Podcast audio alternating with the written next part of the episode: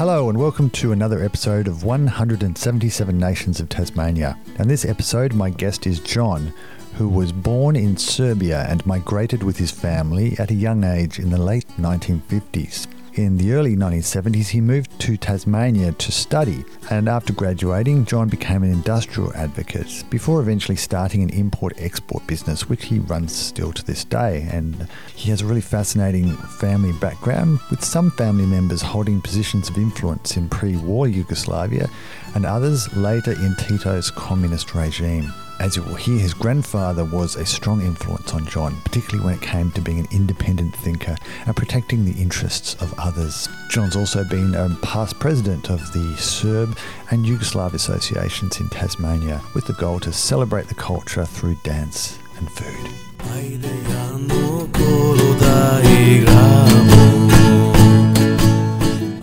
was born and raised in Belgrade, uh, and I was there until 1956. I went to school there, grade one and grade two, and then we uh, uh, left Yugoslavia. My father and I left. My father uh, got a tourist visa, and we ended up in Vienna, and we stayed there for 18 months. And while we were there, my grandfather came and provided us with money because my father couldn't work. And I attended, I, I repeated grade two in Vienna because I didn't speak any German. And I basically learned German whilst I was there. Eventually, my mother joined us and we came to Australia as refugees in 1958. Uh, we got uh, sponsored by uh, some church group, but we had we had to pay that money back. Mm-hmm. My father had to pay that money back. So in 1958, uh, we arrived in Melbourne and stayed with uh, a friend of my father's, or somebody that was his business associate. And uh, I went to school and I ended up in grade 4 at mm-hmm. the end of the year. So basically, uh, I started grade three in, in uh, Vienna in September of 1958 uh, and came to Australia in November and finished grade four. So, and I didn't speak a word of English. Yeah, right. And so, how, how much do you remember? Like, what are your memories of sort of early years in Belgrade? How much do you remember from that? Well, um, I remember uh, going around the city. Uh, I was fairly independent. I mean, one episode was that I pinched some money from my grandmother and uh, went to the zoo okay. tour to the zoo, and then went to a hotel in the middle of uh, Belgrade uh, called the Majestic, and uh, ordered a meal. Had a meal there. Oh, really? A meal was just a sandwich, uh, and uh, I was known there because my my grandfather used to take me there. Because my grandfather was a general in the old Yugoslav army, and I was called the little general, so they all knew me there. And eventually, I was picked up by a policeman and taken to my father's shop because apparently they'd, they'd send out a search party because I'd, I'd been away from home for most of the day mm. and they were looking for me. So that was an experience that I had that I remember very well. Uh, apart from that, uh, I remember going to school. I remember my teacher. It was a, a very small uh, school. It was only down the road from where we lived, so I, I used to walk to school. Mm-hmm. There was no traffic. I, I remember very well playing uh, until late at night with all the kids in the uh, neighbourhood. It was fairly common for us to just play on the street because you know there'd be one or two cars a day that would pass, so it was there was no traffic as mm. such. I remember going to the bakery to get uh, bread, which was about a, a, block away from where we lived. And uh, we had a pretty unusual household. My, my grandfather and my grandmother were separated, but they lived in the same house. Oh, wow.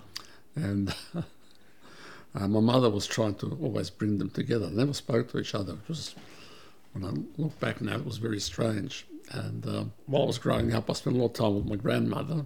She used to take me to church. But I also spent a fair bit of time with my grandfather when, when he was home. Well, that wasn't very often because he used to go and he he uh, had a a job uh, as a linguist. He was he spoke eight languages, and his main occupation was uh, translating books. So uh, he'd normally arrive home around about eight o'clock. If I didn't like what was happening, like for example, if I didn't like the, the food that was being cooked that night, I would wait for my grandfather and I would say, They're not feeding me. And he would take me to, to the local tavern, which was again a couple of blocks away, uh, and have a, uh, a grill. I used to really enjoy that. And uh, so uh, I used to take advantage of the fact that my grandfather and grandmother didn't speak. And she used to actually refer to him as the vampire. Oh, really? So I was able to play play that uh, play one off against the other. Okay. So that's another memory that I have from my childhood. My father's family, my father was the youngest of 13 children, and there was a split in the family. There's half of them were on the left and half of them were on the right. My father was on the right then because he was a small businessman, but uh, uh, one of his brothers was communist from his uni days, and he ended up being uh, Tito's cardiologist, so he was a big knob. Uh, his other brother, Milan, uh, he was uh, well, he wasn't married. His wife died during the war, and he ended up shacked up with um, Auntie Hitler, who who was a big big knob. She was a, a minister for uh, interior in in uh, Tito's first ministry in 1930, uh, 1943. And thanks to her, that my grandfather survived because my grandfather was apolitical. He didn't like politicians. He thought they were all scumbags. And he openly criticised them. I mean, he criticised the old uh, Yugoslav uh, government before the war, and he was banned from the, the court basically because he said that uh, Yugoslavia was not prepared for the war, that the, there was a lot of corruption, and uh, that um, needed to be cleaned up. And so they kept sending him on, into the country, keep, keeping him away from whatever was happening. Because he was a big knob. He, he, during the First World War, he uh, he got two. He's the only doctor that got not one but two medals for heroism. The first one that he always talked about was when he swam across the Danube naked and uh, got into the the uh, Austrian camp because they were about to invade Serbia, and uh, stole the, uh, the the plans for the invasion, and the commander's um, sword. That's when he got his first Medal of Honor, um, Medal for Heroism. And uh, during the war, he was captured several times. He was captured by the uh, Italians once uh, at the Salonika front, and he um, managed to dig out because he was he, he specialised in infectious diseases, mm-hmm. so he was able to find, uh, uh, I think, typhoid in all these French occupied offices, and as a consequence, they were all sent back to France. And uh, for in recognition of that, he got the Medal of Honor hanging up there. Yeah, wow. So um, that was a fairly high. And then when the Italians changed sides, he was captured by the Austrians, and uh, he did the same thing for Italian officers. And Emmanuel IV gave him this gold cigarette case for his work. So he was sort of a, I wouldn't say national hero, but he was well known. Yeah. And uh, he was incorruptible. So that gave him a lot of uh, power yeah. to criticize everybody. And that's what he did. In fact, during the Second World War, he ran a field hospital and was captured several times by the Germans or the bloody communists or the or the partisans, or, or not the partisans, the uh, what are they called? Chetniks. Chetniks, that's the ones. But he, he, he never acknowledged any of their. He just kept that hospital together, and every time he found somebody, like that's how, that's how he. Uh, my my father came into being. He found him. Uh, I think he had uh, dysentery or something, and he treated him, and he became his chauffeur. Mind you, he never let my father know that he wasn't anything but the chauffeur. He married the general's daughter, so there was a cross that he had to bear for the rest of his life. And uh, when when uh, my grandfather came here, my father paid for him to come over here. My grandfather still ruled the roost. My, my, I was telling my father what to do. I mean, it was quite an education uh, to see that. And uh, my childhood basically was uh, in Australia was uh, spent with my grandfather when he was here. He came here, stayed here for 18 months, and decided to go back to Yugoslavia. He didn't like it here. The reason why he said he was going back is to get the family fortune because he was quite wealthy. And uh, so off he went. And he came back about, I think it was three or four years later. There was no, he didn't bring back any family fortune. No. And uh, my father, who paid for him to come here and to go back and to come here again, was really cross. Yeah. Apparently, what happened was that he was then in his 70s. He found some blonde, and the blonde uh, helped him dispense with his fortune. okay. And uh, as I said, my parents were both working, and my grandfather was the one that I spent most of my time with, especially after he came the second time. Sounds like that he must have had a big influence on you. in- Very in much terms so. of your thinking. Yeah. He uh, he was very skeptical about everything, so that's where I guess I picked up my skepticism, but not uh, his political views, because he he was his political views were well, I I didn't agree with them. I always thought that people were pretty nasty. They always had to be on the. It was it was sort of um, very Burkean in his view of humanity. My mother didn't work. My father had a had a series of jewelry shops because um, under the communist system, although they said that private enterprise was allowed, it was frowned upon. And uh, my father had actually five shops which he opened one after another, and uh, the bureaucrats used to find ways to close him down five times. That was one of the reasons why he, I think he decided to, to leave. It was very difficult to uh, make a living because he was a jeweler and a watchmaker. He uh, eventually decided to leave and um, come to, we ended up in Vienna and then to Australia.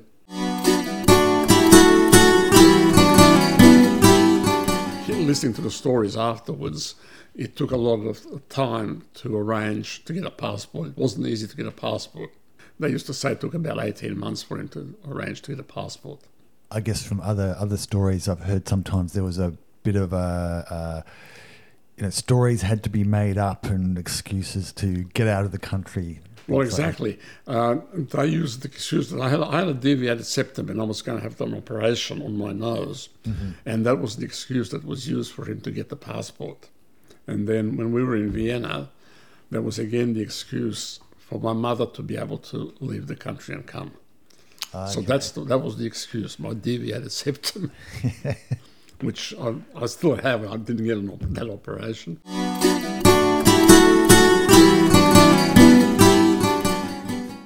July, late July 56, we left Yugoslavia.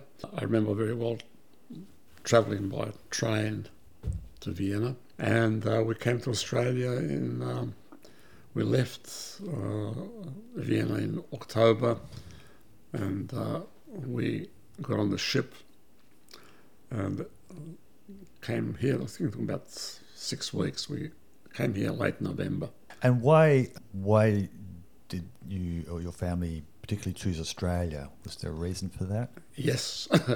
My father uh, had a friend who came here, or well, actually a friend, just an acquaintance, who wrote all these wonderful stories about Australia, that this was the land of milk and honey.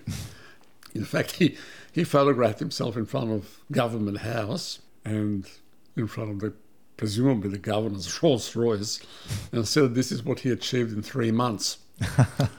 and actually, five families from that we know of uh, were attracted to Australia because of these fantasies that were perpetrated. And of course, my, when my father came here, he was really uh, upset because my, my Mm. parents were very uh, disappointed when they came here. He asked him, you know, why did you do this? You know, you, you created chaos over there. He said, well, I couldn't say that uh, I was unsuccessful when I came here. I mean, that was his excuse. It was just so ridiculous. and of course, Australia was depicted as a, as a country that's forever uh, tropical. So my parents left all their winter clothes and Oh, when they arrived in Melbourne, Yeah. uh, it was okay because we arrived in late November. But when winter set in, the, they were not very happy. So that was uh, another pretty disappointing time. So what what do you remember about sort of your, your, your initial time, I guess, in Melbourne? The first thing was when I was taken to school. I I was taken to school, and um, my class teacher, Mr. Stagg, introduced me to the class and, and he said, What's your name? And I said, Ljubinko Jovanovic. And he said, That sounds like John to me. And from Okay. that from that day, I became John. I'm still John.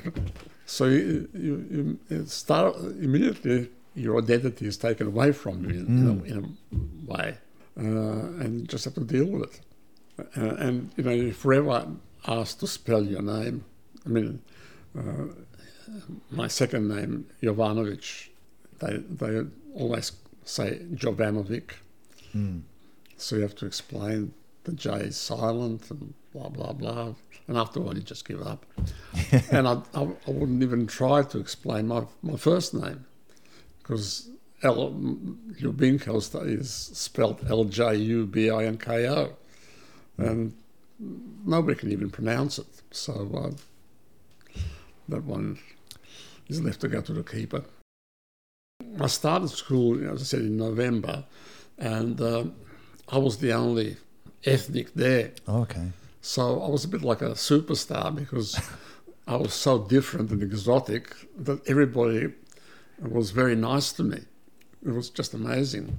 Even at the start of the following year, it was grade five. But uh, very soon, a lot of other ethnicities started to arrive, a lot of other kids from uh, Italy and Greece and everything else. And that's when it all turned and we became WOGs. Right. So, from hero to zero in about six months.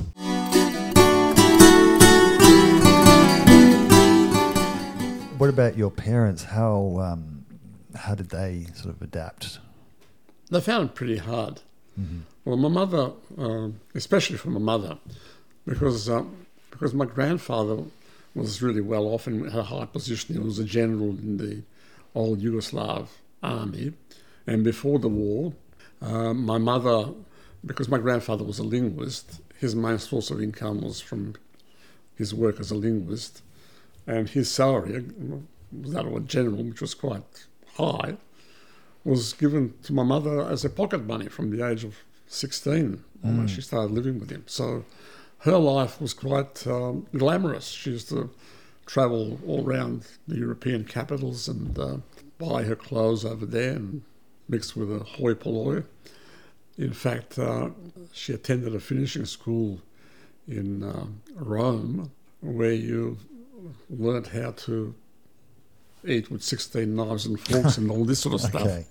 So that was that was her experience before the war. And when she came over here, well, you know, we had to earn a living, and she ended up working in a zip factory Right. uh, as a factory worker. So that was a big come down, and it was very difficult for her. I think that she found very, very hard. My father, fortunately, because of his skill, uh, he got a job in the, the weather bureau, Right. uh, and uh, he uh, uh, was selected to go and install the first um, first uh, cyclone radar in Queensland, Kununurra, and uh, the weather, the, the, the Australian people, uh, his workmates were really proud of him because the radar was sent in from England, and they thought that the colonials wouldn't know how to do it. They they deliberately didn't put uh, send a, a book of instructions with it, And uh, they were very surprised when they came here. And the bloody thing was installed. Mm. So my father got a lot of kudos from this. He worked in the Weather Bureau for uh, 10 years. Uh, then he left um, and eventually got a job with uh, Melbourne Uni as a technician.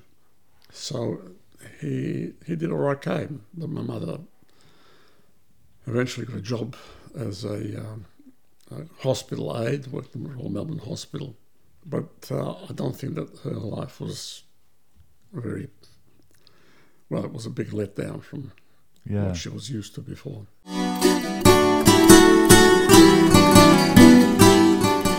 Uh, I had these friends who lived in Wodonga. They had a big service station in Wodonga. and we used to travel every weekend over there.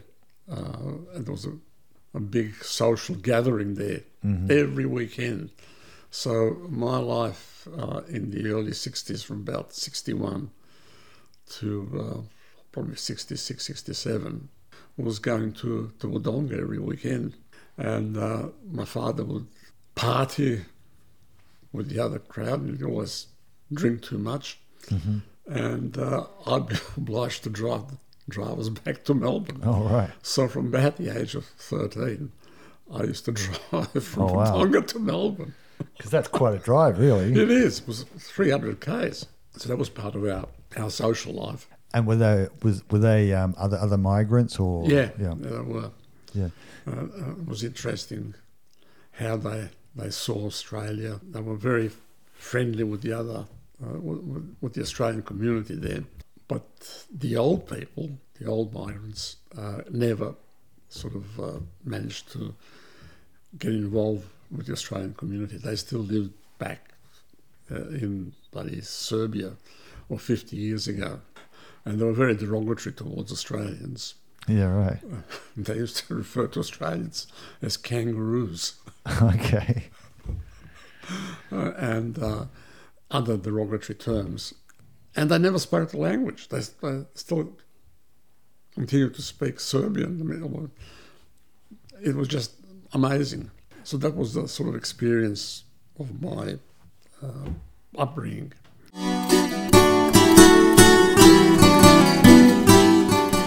I was always able to write well. I wouldn't say an ambition, but just an inkling of um, being a journalist. Because I used to write to the papers. I used to, from a very early age, I used to write letters to the editor and got a whole heap of those on various subjects. And I still do. Um, so I think that in some respects I missed my uh, career opportunity. but how, I'm just interested to know how how did that start like you- you've obviously been doing that for a long time was there something that sort of prompted you to start writing letters Probably uh, uh, in my later years in high school, I remember reading about Asian history and the way the Chinese were treated by the British. that really got up my nose, particularly the uh, Opium Wars, where the British insisted on selling opium to China at the point of a gun. And I thought that was fairly unjust. And the Americans opening up Japan at the point of a gun. So I suppose that social consciousness developed at that stage, and, uh, and my my uh, thinking evolved from that. The way people are treated and the the way power is exercised.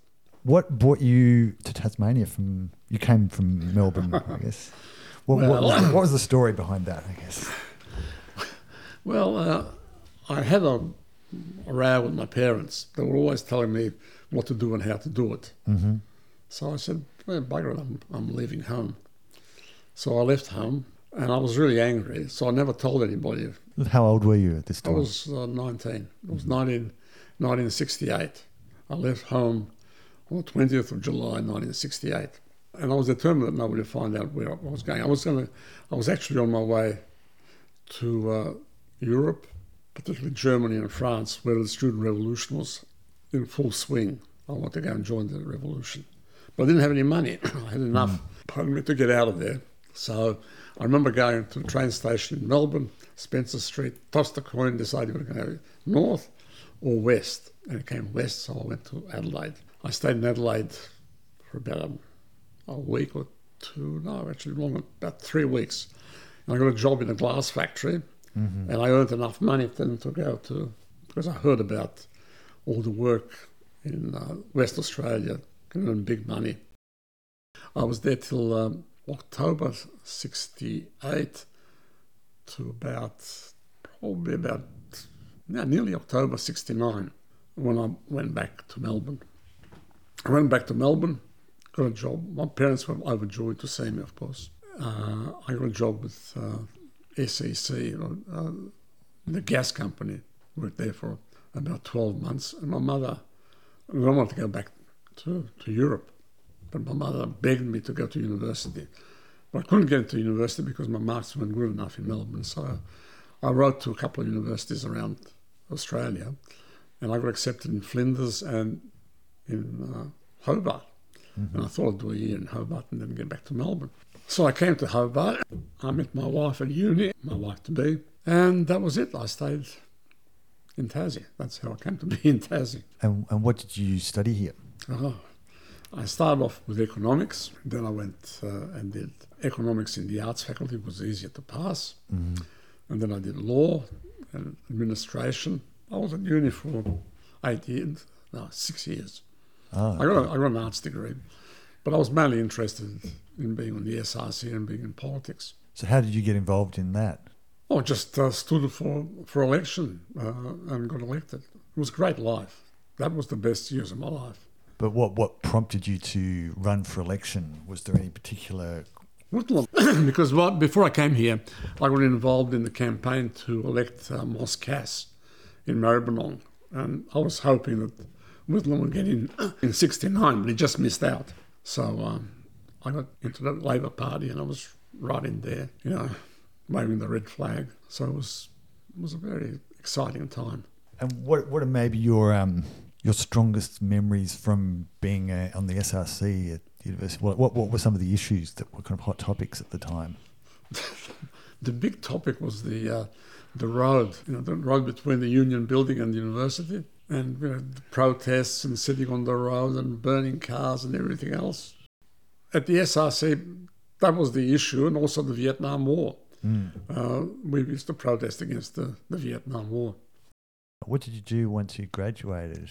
Well, when I graduated, I graduated in '75. I wanted to stay on at uni, Mm-hmm. so I had to find an excuse to stay on at uni. so I decided to do law, and, and uh, to justify doing law, I said I want to be an industrial advocate.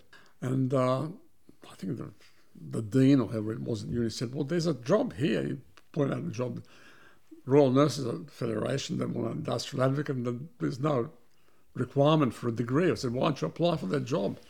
And I thought, "Shit, you know, all right, I'll apply for a job." So I went for the interview, and uh, they were offering a salary of six thousand five hundred, I think. And I said, "No, I want nine thousand. They said, "Yes." I said, "Oh, Jesus, I want to be able to do law full time." They said, "Yes." I can't start now. I'm going to go overseas first. And this was end of '75, and they said yes to that too. So we, my wife and I, went to uh, Southeast Asia for three months um, before I started work. And I started work, and the first thing that got me was that there was a big. Remember the inflation that was raging at that time, 1975. Oh, was that from the oil crisis? Yeah, that's right. Yeah. 74 oil crisis.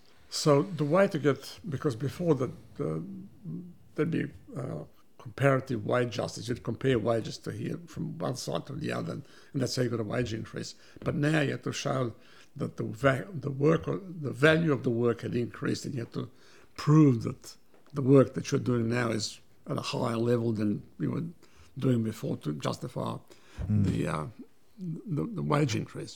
So I did the first work value case, in fact, in Australia uh, for Tasmanian nurses. And I had about I had 80 witnesses.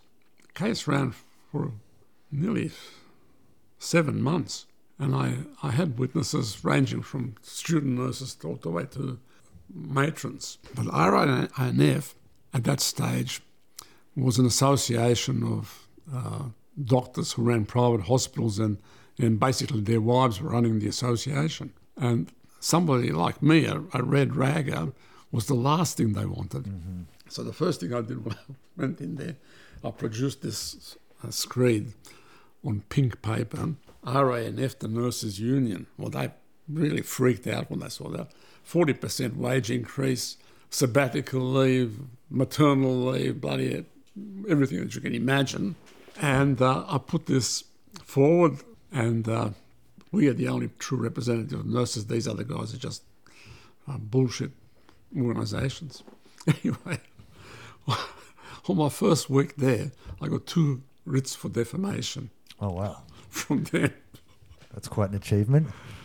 The executive was trying to work out what to do with me because I got the job and uh, put in this claim, and uh, they sent me away to uh, uh, Armidale. There was an industrial relations conference in Armidale to see what they're going to do with me. And while I was there, I met Professor Sykes. He's an expert in bloody industrial relations, and he gave seminars there, and I got to know, got to know him and talk to him and blah blah blah. And he told me that his son was coming to study down here. So, of course, I got his address and everything else. When I came back, uh, I, I, got in touch with him.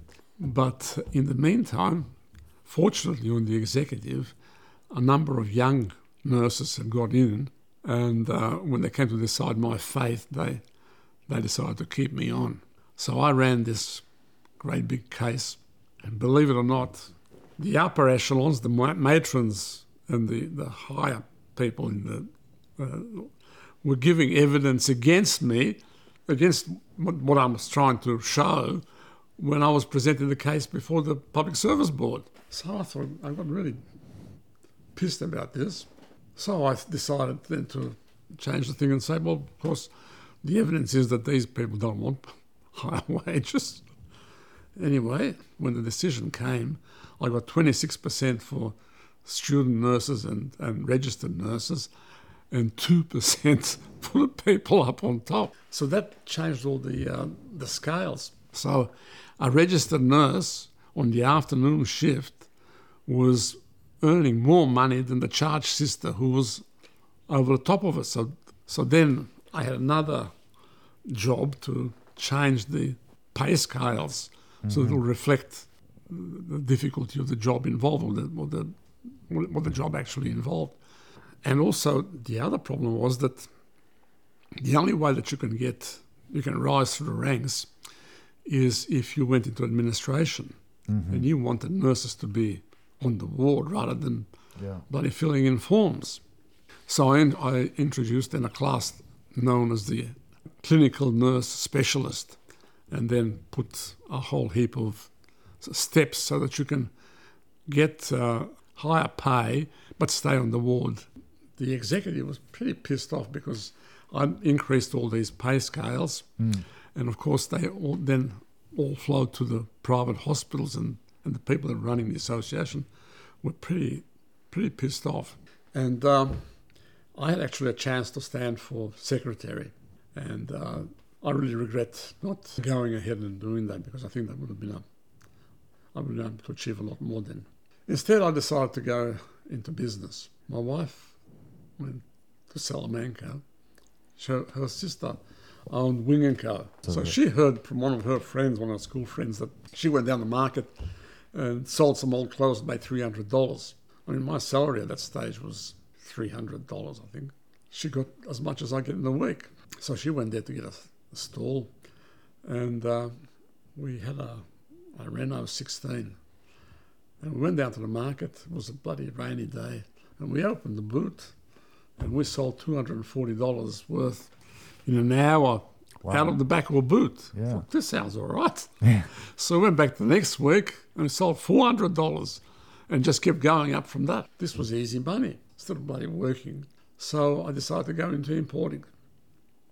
I uh, went and uh, went to the bank manager. I said, I want to go into importing. I said, Oh, yes. Before I did that, I, I, we bought a house. Tell you about that. This was 1974. I was still at uni. Uh, I went to, the bank manager and I said, I want to buy a house. I was working because I, I had got a part time job working as a taxi driver. I used to drive Friday night and Saturday night. I was earning about 100 bucks. And I told him I want to buy a house. And he said, Oh, how much do you earn? I said, 100 bucks. So he laughed at me. So I then wrote to the, to the, this was the National Bank. Sid Dyer is his name, he's the bank manager. So I wrote to this, um, to the National Bank in Melbourne headquarters, and I said, Look, you've got a monopoly on banking at, at university. We are all people who are going to be on high incomes. We need help now. You're there to provide assistance. You're getting you you've, got you've got the monopoly. You're going to get all these high flyers there. You should be able to help other people. And if you can't, we'll we'll bring other banks onto the onto the campus to provide a bit of competition. Well, a week later, Mr. Jovanovic, I'm in. How much do you want? Yeah, right. So I bought a first house like that.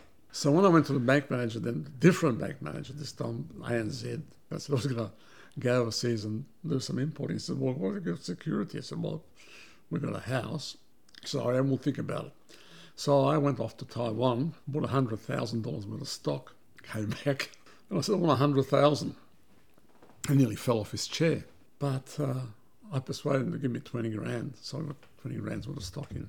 Put it in, a, got a van, put it in a van, went around the state and started selling. This was baskets, caneware and stuff. So that's how I started that business. And uh, at the same time, we kept Salamanca Market going. And you're still going with that? Yeah, we're still doing that.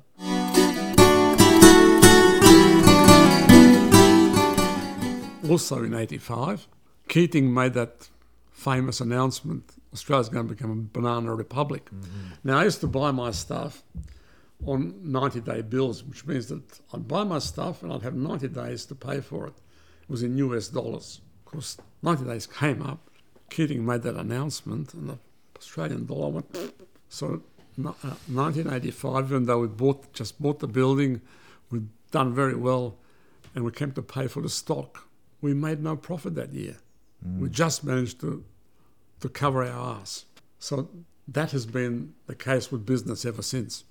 And then throughout the 90s, it was always a struggle. We always, we eventually borrowed against that building because bloody kids were sending to, to friends. And that was another crazy situation. My daughter got a scholarship from friends and only had to pay half the fees. Well, afterwards, we couldn't uh, send the other two kids to bloody public school and her to a private school. We had to keep sending the other two to bloody private schools. Oh, it God. cost a fucking arm and a leg. Yeah, because it's the Friends is Friends the most expensive school in Yes, Hobart, isn't it? yes. Anyway, our debt went up into the stratosphere. At one stage, we owed seven hundred and fifty thousand. And the Commonwealth Bank, whom uh, we had a commercial bill, one day came to our to my wife's office because my wife had a office upstairs. She had a legal practice on the first floor of uh, the building, and he came. The guy came in. So I'm from the high risk department. He was talking to my wife about how they're go- going out of commercial property. This was '96, another really bad time. Property prices were going Yeah. to the bloody bottom. And uh, we'd, like to get our money back from this. And I walked in at that stage and said, Well, yeah, you want money back? Well, give us $150,000 off and we'll see what we can do. And my wife said, Are you bloody mad? We're never going to give you $150,000 off. And rings back a week later and said, Well, yeah, okay, we'll give you the money. You can, you can settle before Christmas. Uh, and she then ran around to see if we could raise the money. And she eventually got uh, a deal with NAB, but it was $36,000 short. Mm. So I ring the bank again and said, We can do it, but you've got to give us another $36,000 off. And he said, Yes. So we, we escaped again. Now things are a lot better. It was a pretty edgy time.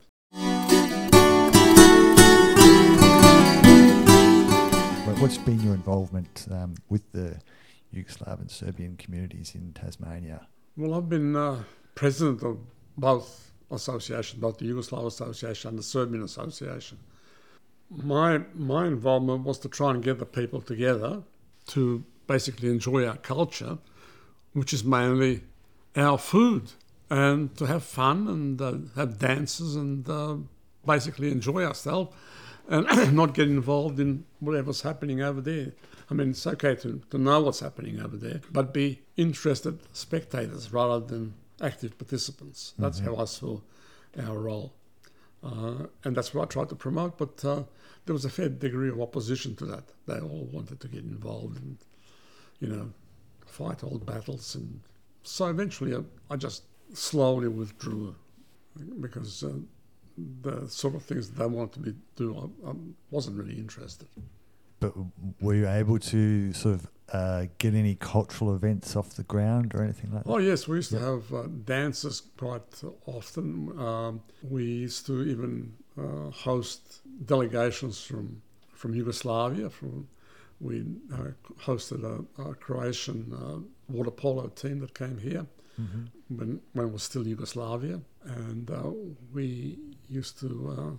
Uh, invite ambassadors or the consuls that used to come uh, to our association and meet with the people and um, have that contact so they can provide consular access and uh, uh, enable people to, to do business with uh, Yugoslavia and then Serbia.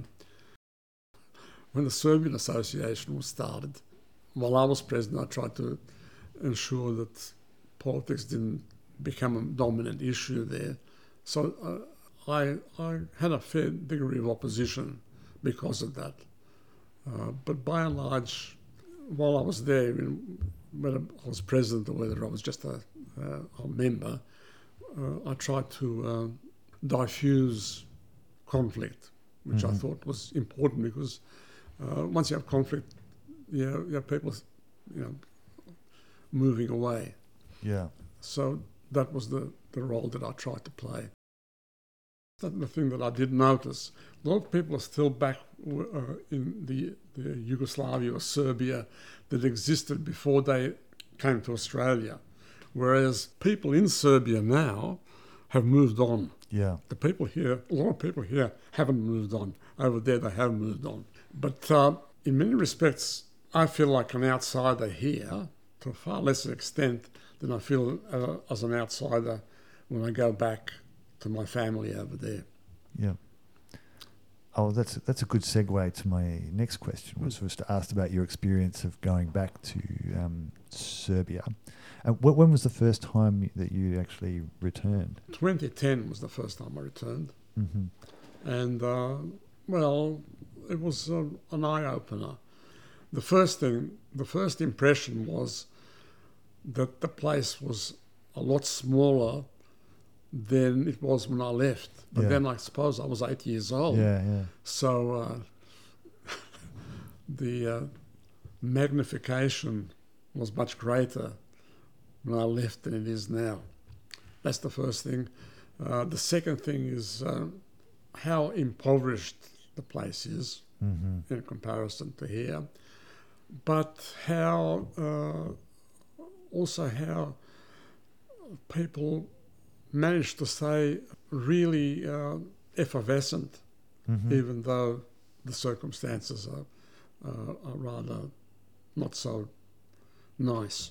So the hospitality just was quite um, mind-boggling when I when I went back. So I enjoyed that stay. So, what, what would be an example of that that um, hospitality? Well, uh, for example, uh, my cousin insisted that we stayed in their bedroom and they slept on the sofa. hmm My wife was quite taken back by that, and also uh, uh, how we were treated. I mean, we were treated like uh, kings, hmm uh, even though their their their means were not so great.